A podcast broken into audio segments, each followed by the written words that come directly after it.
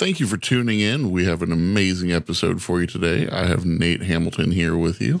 Got to chat with him at Clutch Kickers last week. Convinced him to join in for a very informative podcast for you guys. If you do enjoy what he has to say, please check out his YouTube at 144 or his website and merch at 144racing.com. With that being said, let's get to it. How's your week been after spending the time in Florida and all that hot mess? it's uh it's been pretty busy, man. We've been going uh super quick blending the print shop and drifting, of course, right? So we are currently uh, sorting out a little bit of a motor issue and Okay. um, more or less just fuel or spark. So plugs and injectors being swapped out here. But yeah, it's uh, it's going good, man. It's been a busy week. How about you?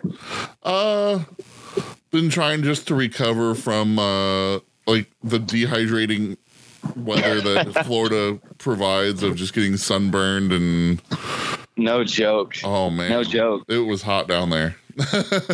We rolled. Well, we get to the track at like eight, nine a.m. and we're there till eight, nine p.m. You know. yeah, um, definitely some exhausting days out there.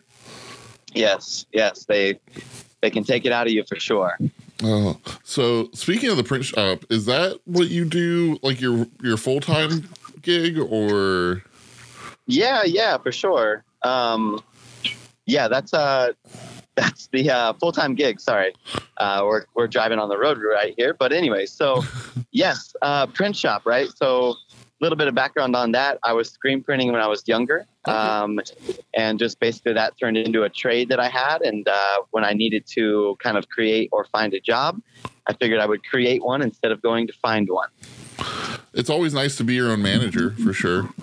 You know what I mean? Plus and minuses, but yes, for sure. It's it's nice to uh, it's for me. It's really nice to just create stuff for people. Hell yeah. Um, you know what I mean? It just feels good, and like we were talking about uh, at the track, like seeing people wear gear that I've created is is super humbling. Yeah, it, it was pretty awesome because I, I like I didn't know that I would see you there even. So me wearing Mhm. Jake, the Jake Elliott shirt that you you guys did, uh, that that was that worked out pretty well. Yeah, that was cool, man. Exactly. Um, 'cause But yeah, so just creating a bunch of stuff for local people and for drivers, and then uh, get to hustle and then go out and go drifting. So that is trying to make it happen. Yeah, for sure. Now, what all apparel do you do the print stuff for? Is it just shirts or? Yeah, so we started with t-shirts, um, and then you know, with opportunity, we basically ran into like heat press and vinyl with like uh, jerseys, if you will, and then Okay. um, that kind of turned into embroidery as well. So yeah, we, we've got a little bit of of everything. So Oh wow. it's fun. Yeah. Are you able to do like uh, uh wraps for helmets or anything? No, we haven't gotten there yet. I know, I know. There's uh so I'm working or I have a partnership with Fortune Wraps. They're Okay. a local, you know, Dallas shop. So I'm trying to swing them all into the 144 camp. Uh, just because if you imagine basically like as an athlete drifting, right, we have, you know, embroidery, creating team gear, your uh, photos that turn into like hero cards, Yeah. just everything everything that I've kind of had to do as an athlete every year for racing, I just figured, man, it'd be really cool to open those lanes up to offer at 144 kind of with my background of just doing it for so many years. So, Hell for yeah. example, for example, like car wraps is one of them that I'm trying to swing into that too because, you know, every year we need a new wrap and then break a bumper, fix the bumper, you know the drill. Yeah. So, Yeah, it just seems like it'd be perfect to have that whole one stop shop of hey, have a matching Yes. helmet, car, car, you know, business cards, shirts, everything. Just be like, hey, you're on my team. We get you set up.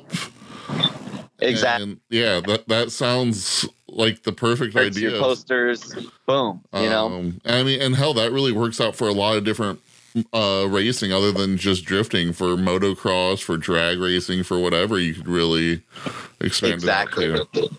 Exactly. Yep. So Oh, it is cool. It's cool. Absolutely. Um, yeah, that's really sweet. and you know, it's a work in progress, right? Like it isn't uh it isn't all like super um I don't know how you word that, but like we still kind of uh how do I word this? Like we have an illustrator, you know what I mean? So there's there's kind of some time and process behind what we're up to. It's not like super automated at this moment. Sure, sure, sure. So you kind of get that customer service, uh, hometown, Yeah. small grassroots vibe.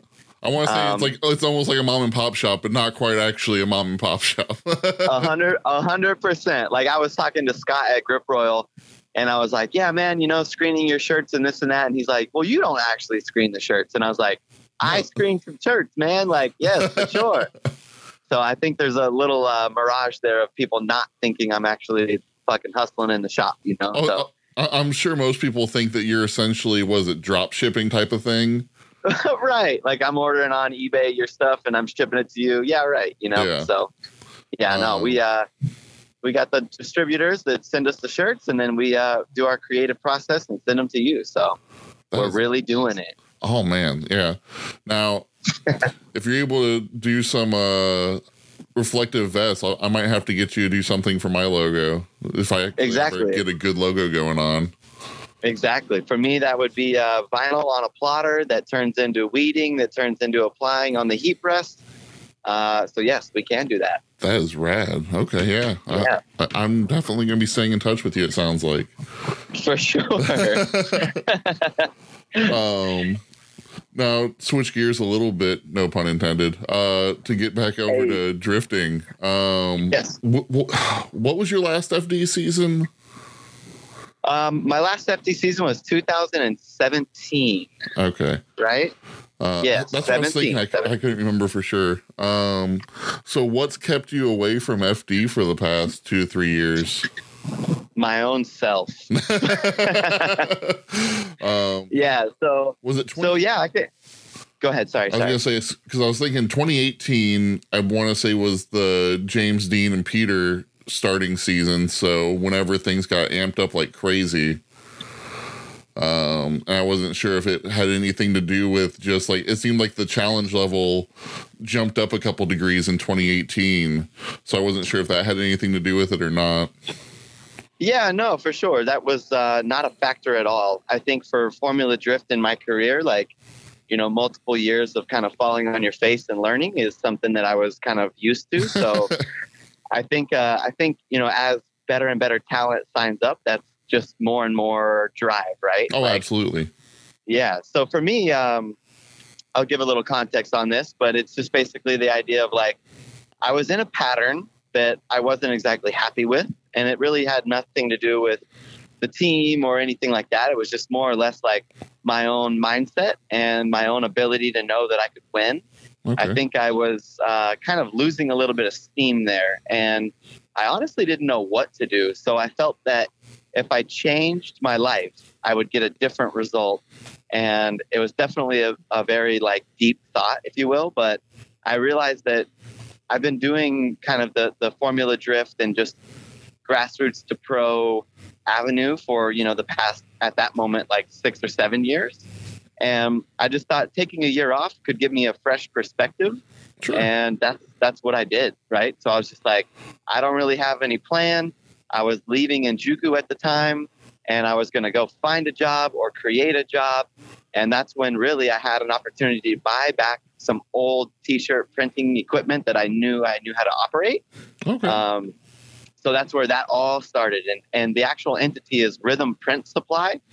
Um, so so yeah, I just started a small business, and I felt that if I could learn business myself, I would be able to better my sponsorship stuff with my actual sponsors, and uh, I would be able to gain kind of my momentum back as a driver.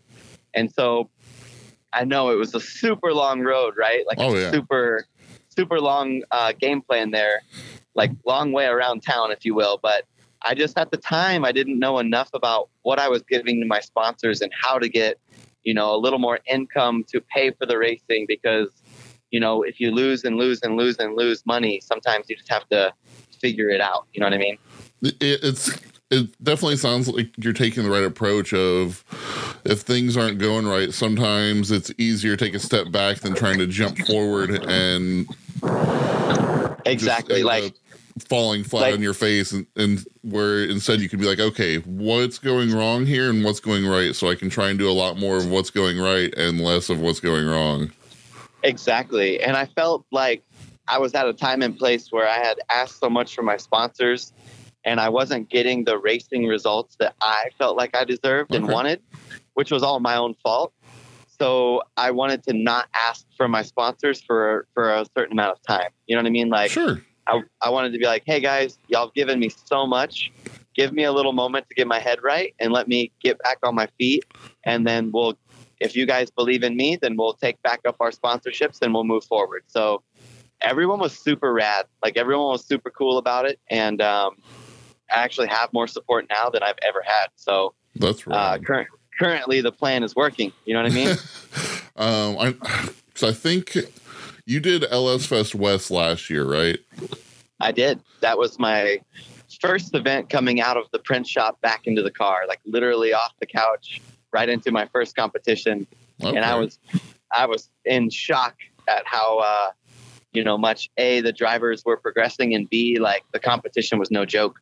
Yeah, that, that was a that was my first event actually going out west to see a drift event.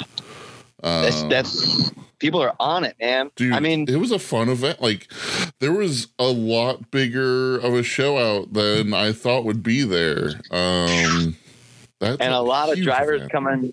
Yeah, they're coming out west. Like a lot of heavy hitters. Like that was, that was like real. Like I was like, damn, okay. Yeah, So I think I qualified in the top five. I want to say maybe four, because I remember thinking I like that number four. Um, and then uh, walking my way up, we finished second. So um, for me, that was a nice shock to car setup and speed. yeah. Um, but yeah, there was some Pro Two heavy hitters out there running it, so it's fun. It, it was definitely a cool event. Um, now, whenever you go from like the level of competing at FD and having sponsorship, then to getting off the couch and going and competing like a comp like that, did you still have sponsor support going into that, or is that like how does that work?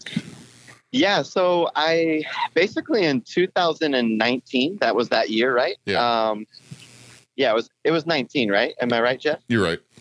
Yeah, beginning of 19. So for me, um, I I paid every piece of that. So Okay. I, I was able to get a bit of a game plan on how I was going to go to a race and create media that then I would deliver to my sponsors.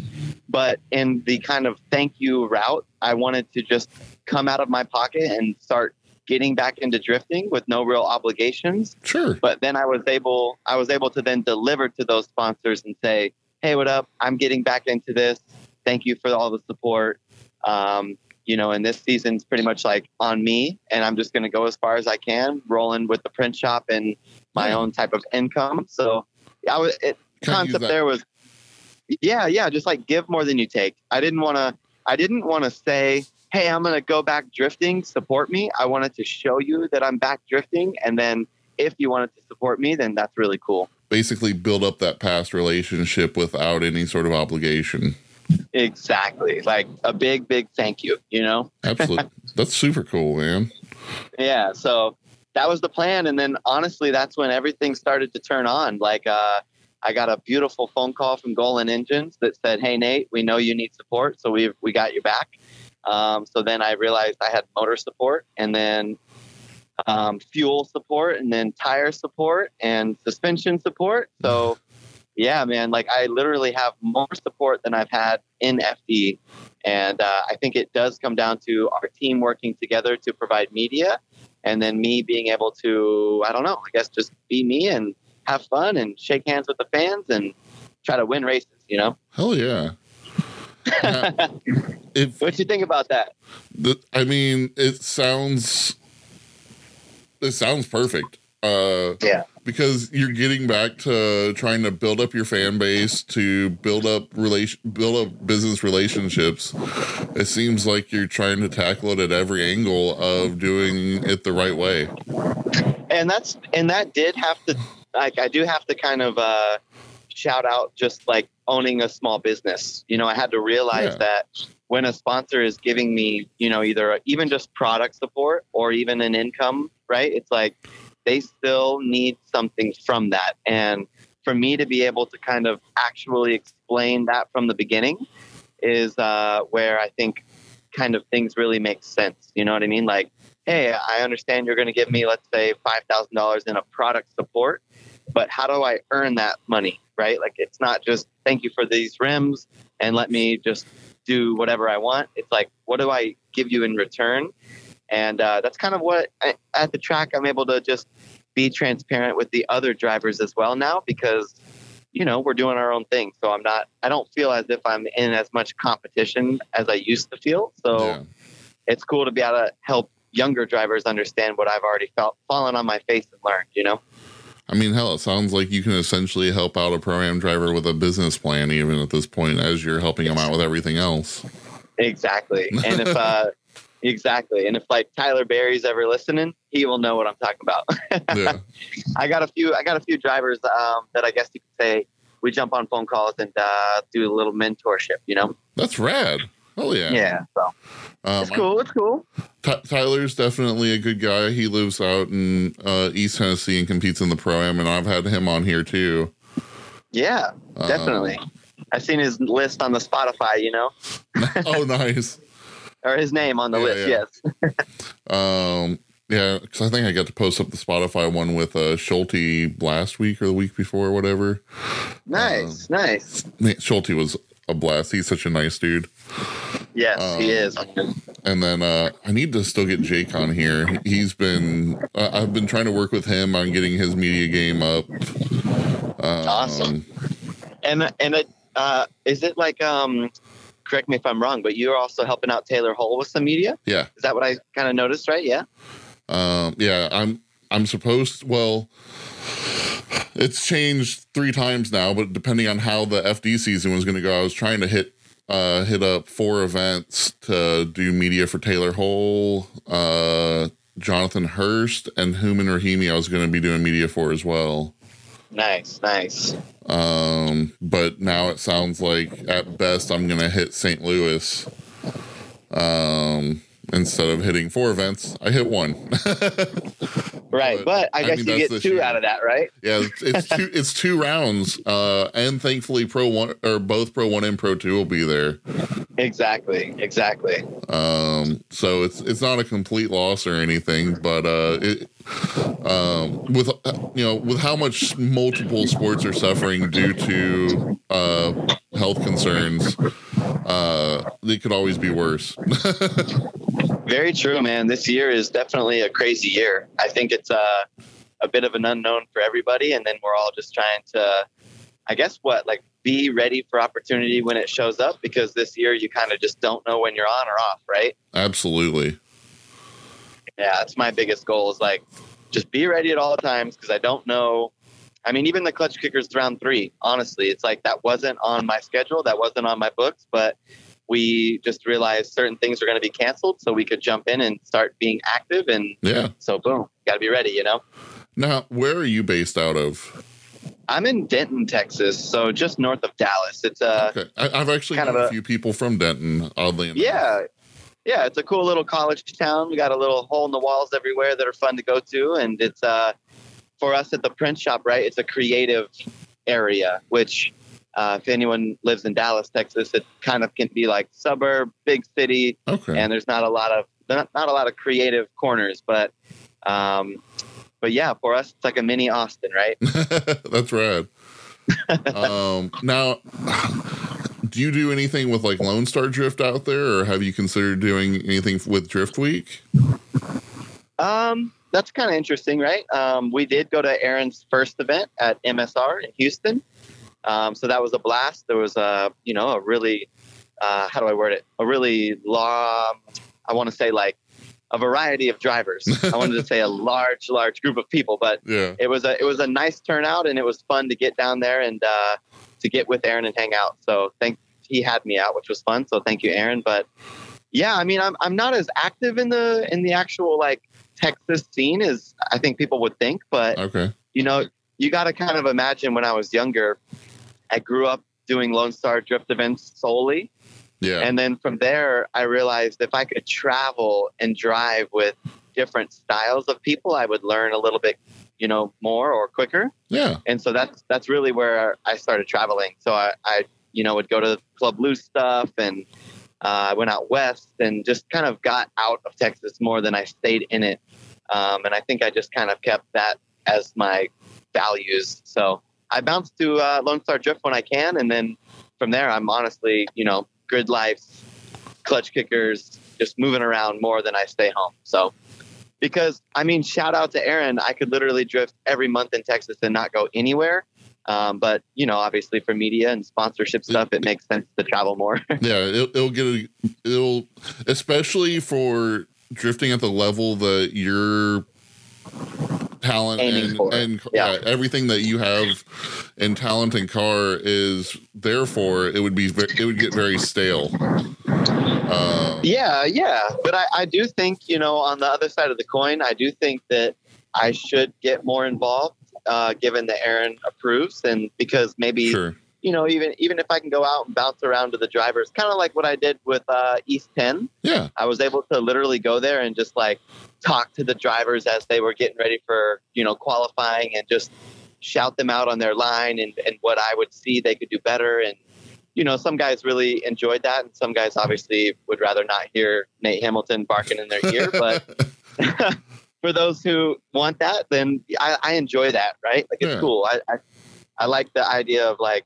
I've learned a lot of shit through heartache and if I could share it with you then why not because you were out at the final round of East 10 Pro Am last year, right?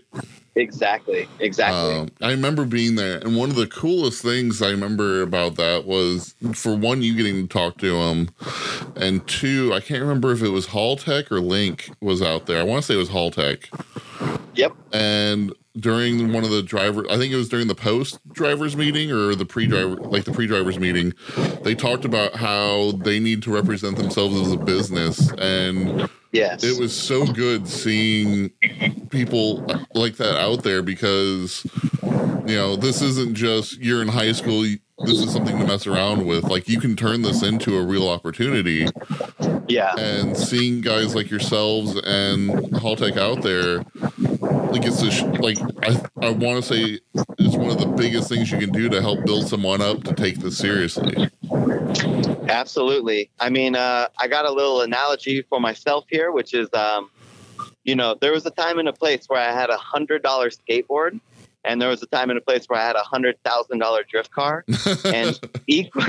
And equally so, I was happy, like as a man living yeah. in life. You know what I mean? So, I think for me taking a year off of drifting and literally like sweat equity, screen printing, for drivers, wishing I would be out at these events, I thought a lot about it. And so something I tell young drivers is like, you know, whether let's say like with my parents helping me kind of get going in, in racing, um, or or a big sponsorship opportunity, like whatever, however you're going drifting, to just spend tires and go drifting, you got to be super grateful, man. Like yeah. even in the pro class, there's less than 50 of us in America, right? Like how how tight knit and small is that community? So we got to be grateful and we've got to kind of use every inch of our programs to treat it like a business and treat it, you know, for, you know, your people to get their return on their investments because just like with me, I've had a lot of opportunities that have come and gone. And when they're there, you're on cloud nine. And when they're gone, you're, you know what I mean? Like starting, starting at the bottom, trying to rebuild it. And I, I like to always imagine that every day is a new day. And, you know, there is a great amount of sponsorship around the corner, even in 2020, going into 21. Like, dude, there's, there's people out there looking to get into motorsports as, you know, a marketing standpoint. And we can't, we can't look like down, right? We got to look up. Definitely. And I mean, drifting is a sport that I, I, I, can see how people just get kind of consumed in for the driving of not thinking of the business opportunity of it because, hell, you're sending a car sideways. Yeah.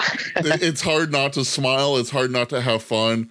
Uh, and for I know a lot of people came from different sorts of backgrounds into it to see it as the competitive light, but I mean, right. it's the, when you're sending a car 50 mile 50 plus miles an hour and you're a foot away from someone while going sideways and just trying to edge closer and closer to someone's door um th- it's definitely competition, and it's definitely something that you can get caught away in the or caught in the moment for.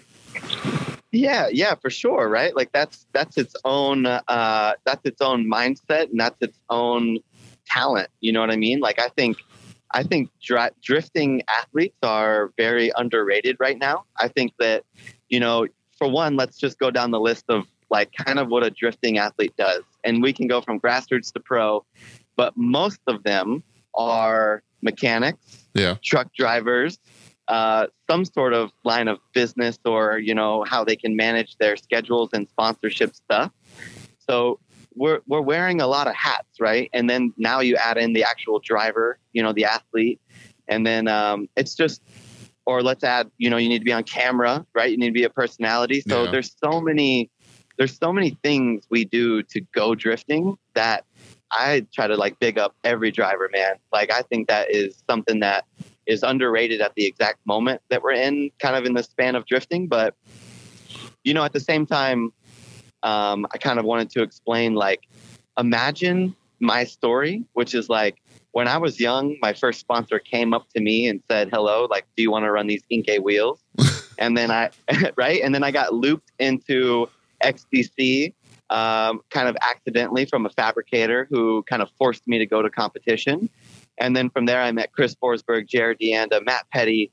So, like, I had a shit ton of opportunity come my way before I even knew what the hell I was doing. Yeah. And so that's kind of the lesson that I want to teach and preach is just like kind of try to make sure that you stay aware of everything that's coming to you because you know you can you can really get somewhere in drifting and I, I believe that you can make it a career for sure. Very cool. Yeah. Um, now, just to chat on the past a little bit, what was your first drift car? Uh, I guess I guess my first first drift car was an FD RX-7. So. I know that's a bit that's a bit bougie, but I basically uh, I had a, a friend of mine who had a 240, and uh, he was into cars, and I had an opportunity to trade in a Jetta for a for an FD RX-7 at the time. So I did. That's a hell And- of a trade. It really, it really was. I mean, it was like, it was, it was an expensive trade, but I needed something rear wheel drive, and it was available. So I thought that would be a great move. yeah. Um, so after a, a fender of uh, replacing a fender or two, I realized this is not a good move. yeah. I- FDs are not exactly the cheapest thing to No. repaired. no, not at all. So I'm street drifting in FD, and I realized Shit. this is not going to be like a very long term deal. So um, from there, I just was working a, a full time job, of course, and I just bought myself a 240. Um, and then I started funneling all my money into that. So basically, I would say, you know, super active NS13. That was my first Okay. first car. Yeah. Well, so going from the Jetta to the FD, like what got you into drifting? Like, was there any sort of auto stuff you were doing before that? I, I almost want to guess it was a stance boy thing if you went from a Volkswagen Jetta to a FD, but I'm, I'm hoping not. Yes, you you are absolutely incorrect. Yeah, thank God.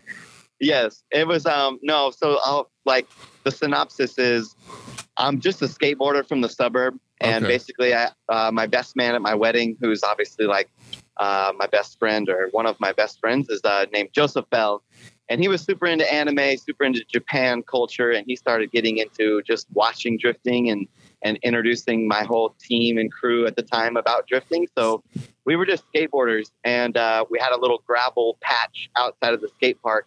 And he actually had a coupe, an S13 coupe, that he would just pull his e-brake and do little 180s. Um, and I had a Jetta at the time, just randomly, you know, just had a Jetta. So, um, so yeah, he was just like, "This is cool." And so from there, our whole our whole skate crew started learning about drifting. And when it would rain, we would just go to industrial parks and just spin out. Had no clue what we were doing. Um, so yeah, it, my no motorsports background with my dad or or my parents or family, right? Just uh, Yeah. total fluke, total fluke. Like my my real home hometown friends are like, "What the hell is Nate doing drifting?" You know what I mean? well, it, it I mean, the it, the two things that I've noticed with drifting, is, like the two two of the biggest backgrounds are either uh, skateboarding or motocross. Like skateboarding or dirt bikes leads Yeah. so many people to drifting. I don't know if it's that. Yeah. I think it's the extreme sport mentality. Yeah, for sure. Um, Well, yeah, you gotta you gotta realize like I'm gonna jump down this ten stair, could roll my ankle, could break my ankle, could whatever, yeah. and then that directly relates to I'm gonna drive 90 mile an hour into the first turn in Seattle with Chris Forsberg, and I can either slam into this wall or not. And there's definitely a mental game there you gotta have, right? without a doubt. It's so fun though, Oh man. and and I think I've done both, right? Slammed into the wall, rolled the ankle. So Oh, um, I need to talk you. I, I, I swear, like every person I have on the podcast, I try and talk into going to Nashville Super Speedway at some point. yeah, Um, I don't know if you've ever been there at all. I don't think I have. Super fun track. I'm there. I'm, we're hoping to have one or two events there. I still, I think, still this year. Um, Nice. but it's, What's uh, yeah, what's so good about it, or what's special about it? it has a sweeper that cars enter anywhere from like 90 to 120. Damn. Um, so that's with consequence, like with a wall on a bank or something. uh, no no wall. Okay. Uh, it has an inside wall, but there's tires before you hit the actual wall, uh, but no outside. Nice. Basically, it's essentially flat, and then if you missed it hard, you're going onto a bank. Gotcha. Gotcha. That sounds fun. Um, I've seen Hole's been out there, I know, and a lot of the East 10 guys drive it, and people that are wanting to get into Pro Am. Uh, so just thinking of it at that level, I'm like, there's a, there's the possibility that you could recruit some people onto getting into like what you talked about talked about on uh, trying to get drivers to look into the sport professionally and everything else because like i know jake elliott drives out there Hooman drives out there which he's pro too but uh Yep. I, Yep. I mean, there's just a ton of East 10 guys and then other people that will kind of come around whenever those events happen just because super fun sweeper and just a good course in general. Um, How is the uh so to that point we definitely should try to host a little collab event. That'd be rad. But the follow-up question is how is that track operating uh, as much during all this crazy times of COVID and things? Like can you actually drift out there as of recent or is it so semi, semi on par? that track is kind of a hot mess. Um, like at most, they would only have two to three events out there a year. Got it. Um, they used to be they, they had tried to build the track to do NASCAR truck, but they didn't have enough seating or something like that, so they ended up getting turned down. Hmm. So the track like has essentially been like if you look at their website, they've been shut down since like 2012, but they still have a couple of events a year. Gotcha, gotcha. Um, most of the year, Nissan parks their new cars out there ready to be shipping out to, across the country. I see, I see. So they're kind of using this space as some storage or something for Nissan. Yeah. Yeah, it's basically storage for Nissan. Then once a quarter, Nissan clears out, and Yep. then they try and have an event there at that same time once a quarter. Well, hey, maybe that means it's an affordable track day. You know? I think it's normally 100 to 150 for a drive day. Okay, it's not terrible. Um, Seems about average. You know? yeah, it, it, I, I feel like that's about normal for the size of track it is because it's not like a parking lot track where you're looking at spending 50 bucks or whatever. Right, right.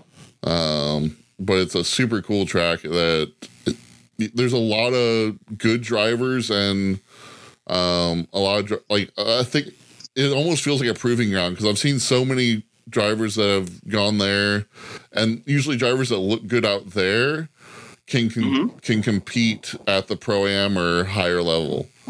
Right, Um, right. Like Nick Novak was would always tear up that track, and he won East 10's pro am I think twice. Dude, that dude's a ripper, man. I met him out at Clutch Kickers. Uh, Yeah. I guess sometime last year or something. But yeah, that dude's on it. A lot of talent. Um, so I, I, I well, love, Jeff, Yeah. set it up, dude. Set it up. And make it happen. yep. I'll, I'll definitely have to let you know on what happens out there um, to try and get you to come out. Yeah, that'd be Uh, sweet. Do you have any other big events that you're hoping to hit this year? Yeah, we do. Um, one of the newer ones for us would be uh, Hyperfest, right? Like I didn't run that last year on our Endless Search for Tires tour. That was kind of my intro back into drifting. Um, but Grid Life is kind of the other like highlighted stuff I'm, I'm doing. So Grid Life's Hyperfest, the Holley LS Fest stuff, if it ever happens, um, ND Drifts uh, 10K event, you know, North Dakota.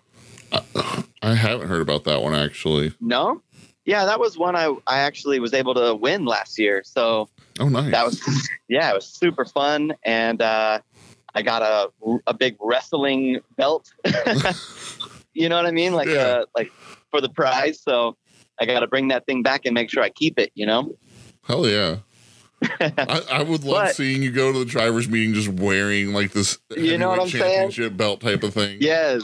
I got to get my, my wife to carry it next to me like the ring girls do, right? Like,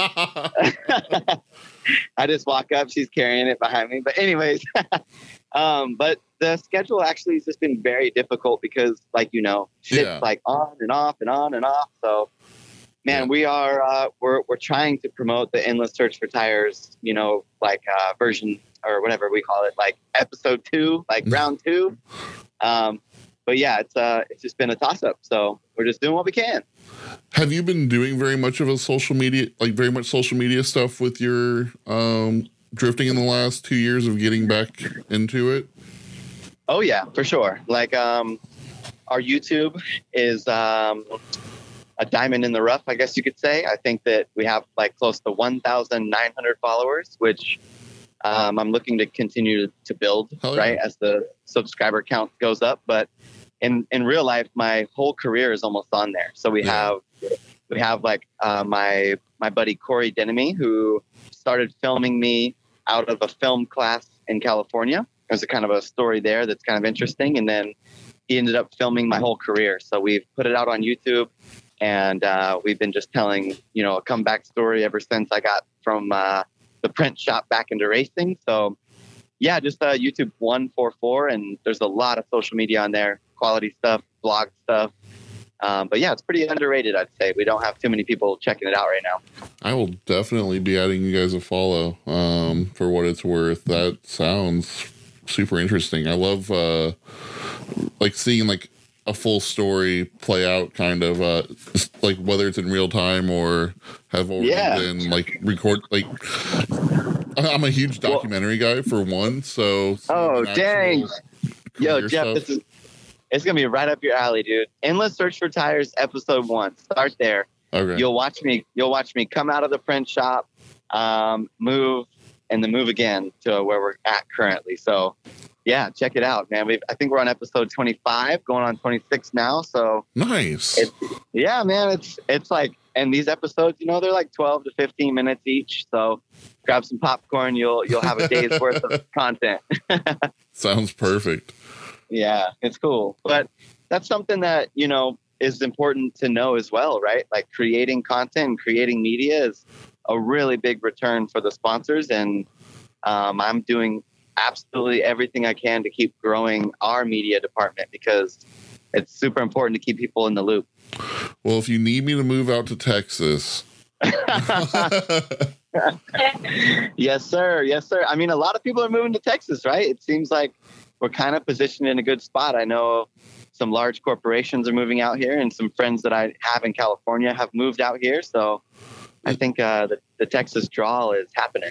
it seems like the three biggest areas that I hear from, especially for people in drifting, are Arizona, Texas, and Tennessee, or Yeah. Tennessee or Georgia, one of the two. Like a lot of people go to Georgia because you have Road Atlanta right there, and plus all the other events, and then Tennessee just has like I can hit probably twenty different events within five hours, like within four or five hours. Yeah, dude, it's insane. Definitely. Like Texas, I mean, yeah, and we have Lone Star, you know, which Yeah. is pretty big, and a few Aaron others like Club is a cool, cool dude. Yeah, yeah, and Club Loose is down south. Um, but yeah, like as far as the entities, there's only a few in Texas, but they they hold down quite a bit of track days. But Atlanta, shit, man, that's the that's the that's the mecca, right? Yeah. Um, So it's so disappointing. There's not going to be an FD Atlanta this year. my my predictions are all eight rounds of Formula Drift hosted at Texas Motor Speedway because Texas is pretty turned on right now, and who knows about Washington and you know what I mean. Like yeah. I'm I'm praying the best for Formula Drift to have a, a great season. So it's No- just interesting to watch it all develop. You know. Now, with you not competing since 2017, if you were to want to get back into Pro One, are you able to just jump right back in, or have you considered Uh, going back to FD? Yes, yes, I definitely have considered going back to FD, and uh, between me and you and whoever's listening to this podcast, Our five my- listeners.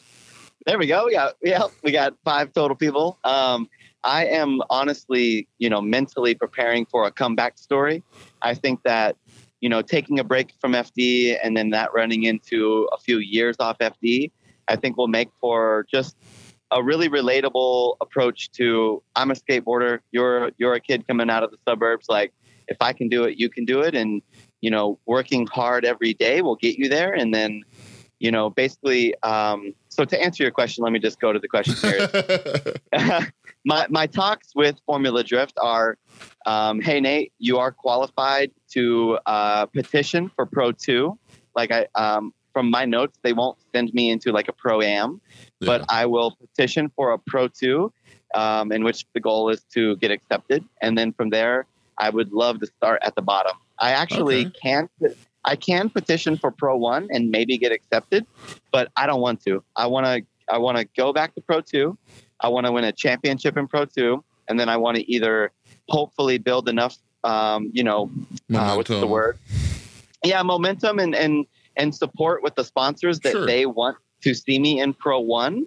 And if I can't financially vouch for Pro One, then I just stay in Pro Two and I win two back-to-back Pro Two championships. Like I'll just stay in Pro Two until enough people see value that I can grow and, Yeah. and rightfully so be in Pro One because the Pro One status is something that is very creditable and of course every drifter's dream Yeah. but if you're losing money doing it then it's not going to last long right Without a doubt.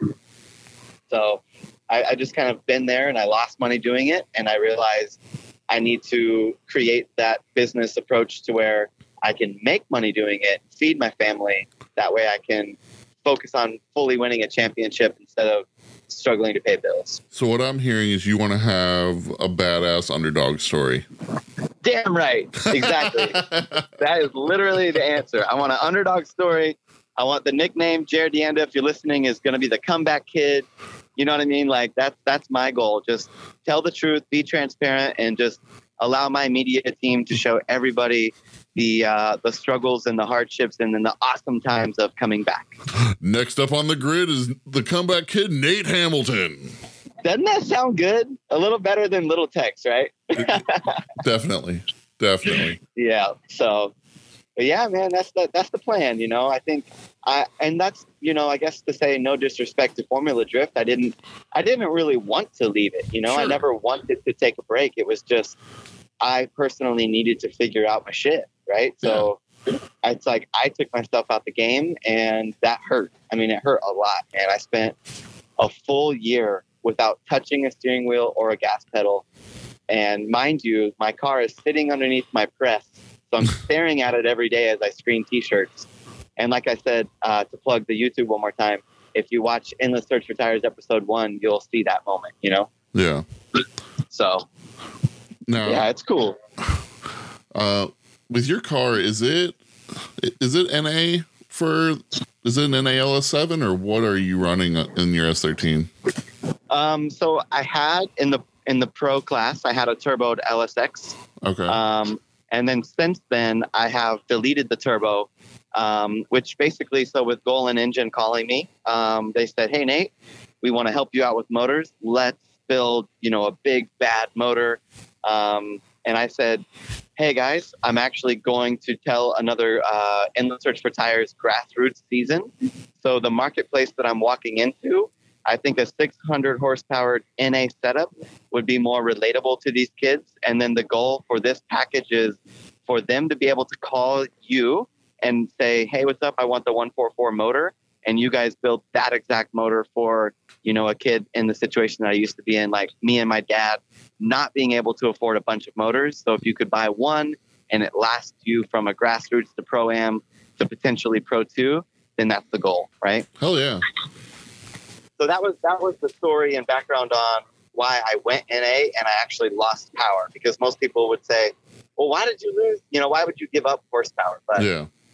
But yeah, so the motor itself is it's an LSX block. Um, it's bored out. It's the compression is like 13 3 to 1. Oh shit. a- yeah, dude. So it, it, it revs to 7,000 RPMs, little high strung. Um, so super fun. Sounds like it. Uh, E85, I'm guessing, or race fuel. Um, I'm running VP's X85L. So yes, it's an ethanol. Gotcha. Yep. Um, So we're being we're being good to the environment. yeah. I just love the consideration of yeah, we're really good for the environment as you see like uh, your car Tires. yeah, tires Yes. shredding up, just Yeah. that high strung V8 just screaming. Dude, exactly. It's a bit of a. It doesn't it's make our sense. environmentally conscious decision. exactly. Like, don't breathe any of this tire smoke. 16 rears to the race. Yeah. oh shit. Yeah, it's funny. good point. Good point. Um, that's one thing that's that's continued to worry me. It's like I, I try and be an environmentally conscious person, but at the same time, I don't want any of that to touch race cars. Oh my gosh. I'm just like, Like when we when we go electric, we're all gonna cry. oh man, I as much as I loved seeing an electric drift car, it's the most uncomfortable thing to listen to I've, I think I've Ah. ever heard in my life. Dude, I know. Oh, who was it that ran that car last year? Shit, Um, I cannot I can think. see his I can see his face now. Tyler? Napoleon Yeah, Napoleon Motorsports, right? Yep, definitely. Yep, The. Camaro. Yep. Uh, Travis Reeder. Oh, was Reeder. Yep. Yep. Yep. Um, and and props to him, you know, for like trying it out and stepping up to that plate. It definitely didn't seem like a an easy task, but history book shit right there, man. without a doubt, and I love seeing innovation brought to the sport. So, in no way am I saying this in a negative thing of saying, "Oh, you're stupid for bringing out a uh, an electric car." No, it's a really cool premise. It's a cool idea, and it's a possible. Yeah. You know, it's another thing to bring to the sport. In all Yep. honesty, I would love to see a hybrid setup. Uh, Right, right. Where if you could have that instant torque to the back wheels at any given time, hell yeah. Uh, Dude, like first gear, second gear, you're electric off the off the line, and then third you click in a motor sound, that'd be sick. Yeah. Uh, but just seeing, because getting to watch that at Road Atlanta and just only, you only hear tire squealing. You don't hear anything else. And it's just like, I don't want to watch this anymore. I know, man. And like literally my turbo setup was getting very close to that. Like I was on the rev limiter with that turbo setup and Yeah. it was so quiet. You know what I mean? Like It- it's ridiculous how quiet uh, a Turbo LS can actually get to. I uh, know. I like I, I've known of a guy out here that had a it was almost a seven liter LS3 setup, uh turboed, making it, you know, thousand whatever horsepower. And Yeah. like if the car was just sitting in idle, you couldn't you could barely hear it. Yeah. And yeah. even when true. you know, if he's full on it, you could hear it pretty well. But like it had side exhaust, so it was super short exhaust and everything else. And it's Still just- quiet. yeah, it was unreal. Yep. Same with my old setup. That's why I also wanted to change it. You know, like we would get feedback from judges that would say like we can't hear what RPM range he's even in. Like, is he just is he just going to get some groceries or is he trying to win this race? You know what I mean? But why are two J's so loud with turbos though? right. Someone with some science answer that one for us. uh, it's like okay, we we have this like seven point four liter LS motor with a turbo on it. It sounds like it's going down the highway, and then this two J is just screaming. It's so true. makes no sense in my brain. Oh shit! You were in FD for what? You said six or seven years? Yeah, from uh, like 14, 15, 16, 17. So like four Four years. uh, four years. Yeah, like Okay. actually pro pro driving. You know. So now before pro, did you go through like a? I can't like. How did you get into FD? Okay, so yeah, let's uh let's run through this story. So I'll try to hit the chapters here. So uh grass or sorry, let me back up. So skateboarder, Yep. getting a 240, uh had an SR20. I'm taking a cone, a jack, and two tires to an industrial park. it just it just rained. Me and my friend are gonna go do donuts. So we're doing donuts to the left, and once we could like loop around the cone like four or five times and get dizzy, we'd stop and realize let's loop to the right. So then we did donuts to the right, and then we thought to ourselves, well, if we bring two cones, we could do a figure eight. So then we learned figure eight, and then from there. Uh, we realized Aaron and uh, some other local drivers like Stuart Leask and stuff were going out to uh, Lone Star Drift events. So we would go there and literally just spin out every day. Um, and basically, I blew up my motor and I needed to find a fix so I would be able to drive more without keeping these motors like so maintained because I didn't have the budget. So that's when we found our first LS motor, which I had a fabricator law and Garland, Texas helped me with the car. And then he said, while we're doing the motor, let's put a roll cage in. Then from there, he finished that chassis. We took it out testing and uh, it went really well. And he said, awesome, you need to go to XTC in New Jersey and I need you to go to a competition. And I was like, no way. And he was like, you need to go to this competition. So I said, okay. So I went there and that's where I qualified first and I finished fourth. And I realized Damn. I actually do need to do this. And that was when I met Chris Forsberg, Jarod DeAnda, Matt Petty, and obviously all the Club Loose OGs there.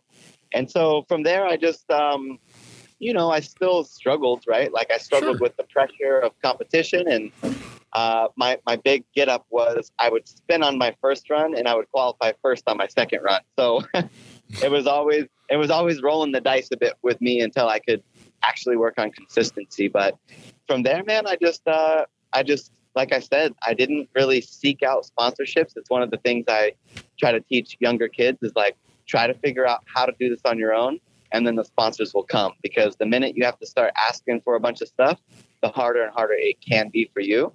Yeah. So, yeah, like Alex Hedinke walked up to me and he sponsored me, and I just kind of kept the ball rolling. And honestly, um, that happened for like probably four years, right? Like, because I've been drifting for 10 plus years. I think I'm on my 11th season now. So it's been a long journey, but um, yeah, like one year at a time. That's how I kind of worked my way up to pro racing. And then, shit, man, I got a story about that. But that's when I stepped into pro racing, that's when things got really difficult, honestly. I don't doubt it. Um, Yeah. because that's, I mean, a huge step up. yeah, it was like so. The story behind it, one of my more memorable moments, um, which is going to be a big shout out to Achilles Tires, is I was um, running XBC and kind of running these grassroots activation stuff. Yeah. And when I when I went from XBC to Pro, because remember there was no Pro Two at that time, Sure. I was super excited and I called them and I said, guys, I'm going to go, I'm going to enter in Pro One. Like, this is it. I, I've done it. And uh, the feedback was, congratulations, Nate. Uh, you basically, you know, are going from co- um, high school to college. Tires are going to cost, they're like, tires are going to cost this much money. And I was like, oh, oh, wait, wait, wait. oh shit. Um, right. Because at the moment that, you know, I was on a sponsorship program with tires. So I was like, oh, wait, I don't think you guys heard me. Hold on one second. Like, I'm going to go pro. And they're like, we heard you, man. We heard you. yeah, we like, understand. yeah, you're like, you know, we got Daigo, we got these dudes, and like that, those budgets are allocated to these pro athletes. So you're kind of, you know, the the junior walking in, like you got to earn your way. And so it just was a real reality check uh, for me because at that time, I guess I imagined a firework would go off and. You know what I mean? Like uh, the the crowd would go gonna click into crazy. place, and yeah like it was it was going to be a big party and then it actually just was the complete opposite and it turned into you need to hustle to make this happen and start learning how to structure sponsorships and business or else this isn't going to last long. And so yeah that was my intro into formula drift. Yeah, I, I think that is probably a lot of people that are just getting into the sport are like, you know, I just want to get into FD and things are gonna be paid for and Yeah. you know, it- yeah and one of and one of the things that you know i remember ryan sage uh, kind of teaching me um, was basically like you know for, the formula drift uh, um, how do i word it? Like what do we get? We get our we get our cards. What are those called? Like your hard card or whatever. Yeah. what's that? Whatever yeah your license. There it is. Yeah, yeah, uh, yeah, your license, right? Like your Formula Drift license is a way to explain to your sponsors, you know, the TV broadcasting and kind of the like the status of a Formula Drift program is what you sell, right? Like you're you're supposed to sure. be you're supposed to leverage that to your people so Yeah. they get more return on their value. You And sponsor so I me, kinda- and I get your brand airtime for a live audience and for television broadcast, basically. Exactly. So I was kind of being raised to take that and leverage it to to ask for more out of you know out of your people. So it, it wasn't that Formula Drift pays you to be there. It wasn't that you know the payouts at Formula Drift are so beneficial that you you have that incentive to win. Yeah, It was more of how do you let your people know that you're now on this new higher pedestal and that should, you know, create value for your sponsors. So it was a difficult thing for me to learn, really. I, I can definitely see that, and especially with you not getting into the small business thing until afterwards. I don't know how much business experience you had, but if you don't have much, if you're going to compete in FD, Pro One or Pro Two or whatever, really at this point, you are essentially a business because Well, you have money possibly coming in and you have a bunch of money you have to spend.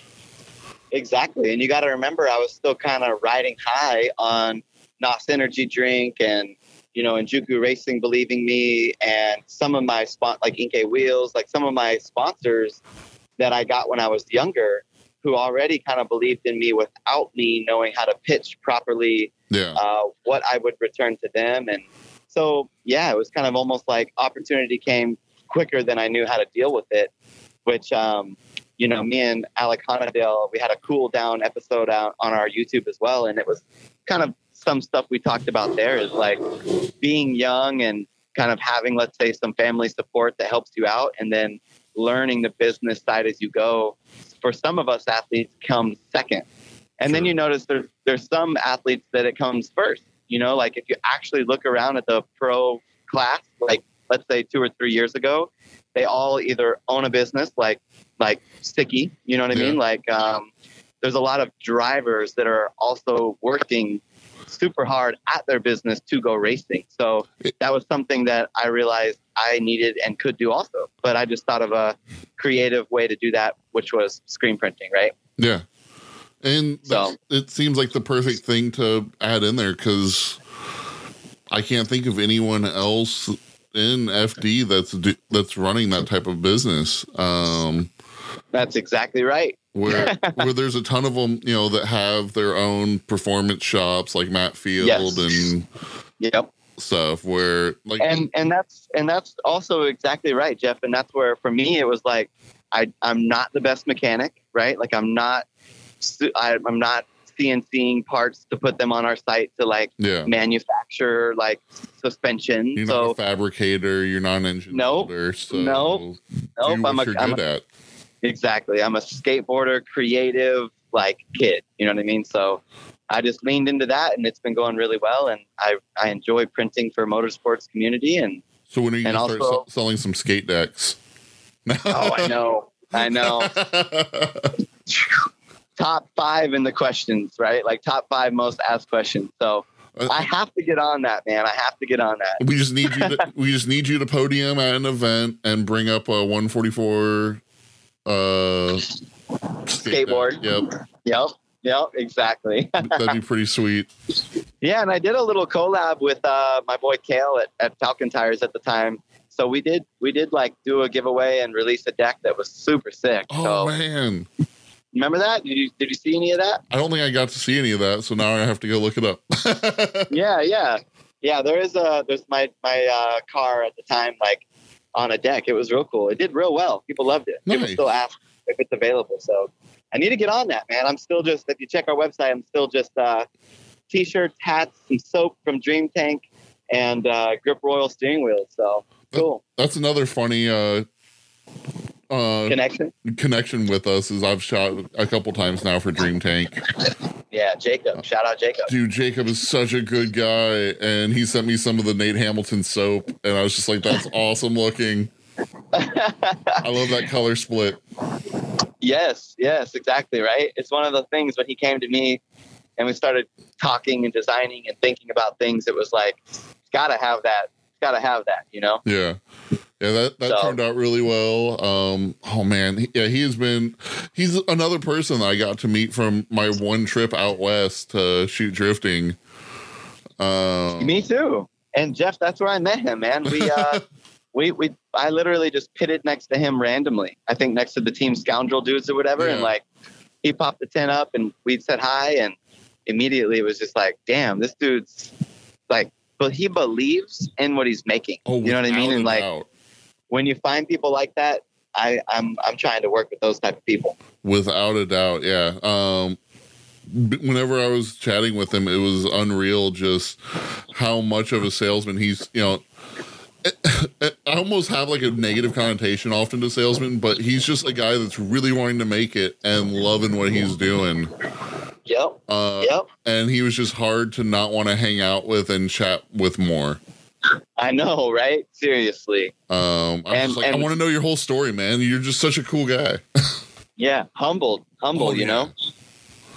Uh, But- that's uh that's that's something that I get excited about because he's bringing something into drifting, and I think Yep. for everyone listening, like that's the goal. Like if you know what I mean, because there was a point in time where you could kind of lay opportunity out on the table, and there's like ten options, and then you have fifty people grabbing at it. So if you can bring if you can bring new people and new opportunities to the table and that's like rad as fuck, man. So for Jacob to come through and like be like, "Yo, hand soap," you know what I mean? Like Yeah. mechanic soap. Like who else is? You know what I mean? Like who else Yeah. is doing that? So I'm I'm about it. no more Gojo. Got this. No more, yeah, no more Gojo. You have to Oh. bleep that out in the post. um, I, I just need him to have a dispenser version, and I would be set up on buying his stuff. yeah, for sure. Um, And that's the hard part too. Is what I've noticed is my shit lasts so long. It's like we got to get this thing to burn down a bit quicker so people can buy more. just playing, just playing. oh shit. Um, yeah. So, is there anything else that you're hoping about chatting on here today? Nah, man, I'm good. I feel like we've been rambling on. I just uh, appreciate you for having me on, and I'm just hoping I can bring some value to the sport and tell a comeback story and print some shirts for all the athletes listening. And that's why I'm here, man. I'm here to to bring good vibes. Just so for anyone listening that is, you know, interested in getting your product, what is the best way to uh, reach out to get some custom team apparel? I mean, the probably the easiest route would be to hop on your email and just type in orders at 144 Racing. So O R D E R S at 144 Racing. But also, there is like a form submission on our site. So if you go to 144racing.com and click, uh, sorry, click Print House. And uh, I think it's something like get started or let's do this or some corny catchphrase I put on the little push buttons there. Sounds perfect. Um, yeah, that'll that'll kind of guide you into just uh, hey, do you want to do embroidery? Do you want to do screen printing? Do you want me to help you design something? And then you can write a little bit, uh, write a little bit of uh, some details in the subject box there, and then hit go. And uh, me and my team and my wife, we all get to it, and we collectively work together to get back to you and uh, turn around product super sweet timelines. You know. And does it matter, like, for anyone that has like a logo and stuff? Is it just like a PNG or a vector or what? Yeah, yeah, like PNG, vectors, AI files. I mean, honestly, kind of rule of thumb is anything other than a JPEG, please. Very, but fair. good news, good news, good news. If you do have just a JPEG and you need me to turn around something like that, I have a awesome uh, guy in house named Caden who can literally take your scribble off of your piece of paper and turn it into something awesome. So That's rad. um, that's something over the course of the year and a half we've been operating is I've realized there isn't it's not your job to understand the print process. It's kind of our job to take care of you and guide you through that with as with the least amount of friction is what we call it and kind of preach inside of our camp. So when someone does send scribbling ideas on a napkin that they were having a beer, you know what I mean? Like you're Yeah, having yeah, a beer over something, you scribble on a napkin, you love it. Like it's our job to turn it into real life. So um, it is all possible. And uh, I even have an illustrator who can literally uh, draw, uh, you know, Diamond O'Brien. He can draw stuff that you can kind of just verbally say, and we can make it happen. So, yeah, man, we're we're continually trying to do our best to make that process as smooth as possible. Now, let me say this: you can hop online and you can go to, let's say, Google and type in T-shirt printing and like pretty much uh, get an automated process. But for us, we love the to call you, talk to you, give you care, have you stop by the shop. Like we're trying to keep it the mom and pop vibe um, as we grow, and uh, you know, just try to not be an automated system. So You guys have a lot pre- more going on than just the order now from China. exactly, like be prepared for Nate Hamilton to call you and ask how your order was, and be prepared for you to get involved and uh, feel that kind of passion behind it, right? Nice. So. Very yeah, cool. man. Yeah, good vibes. It's all cool, and I appreciate that shout out right there. That's cool. Oh, no problem. I, I was just thinking about that for anyone that was interested in it. Um, just, Yeah. just be ready for my convoluted as fuck uh, whiteboard of what I want my logo to look like. There we go. Uh, Let's go. No, but, uh, yeah, I, I greatly appreciate you being on here today, man. It was an absolute blast getting to chat with you for a little bit. Yes, I appreciate it too. Thanks for having me, Jeff. Um, yeah, so that is uh, it. See you guys at the track soon. Sounds good, dude. Um,